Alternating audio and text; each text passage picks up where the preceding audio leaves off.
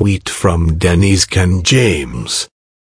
People working for Trump can joke about John McCain's terminal condition, but Michelle Wolf calls Sarah Sanders a liar to her face during the WHCD, and the right loses their shit.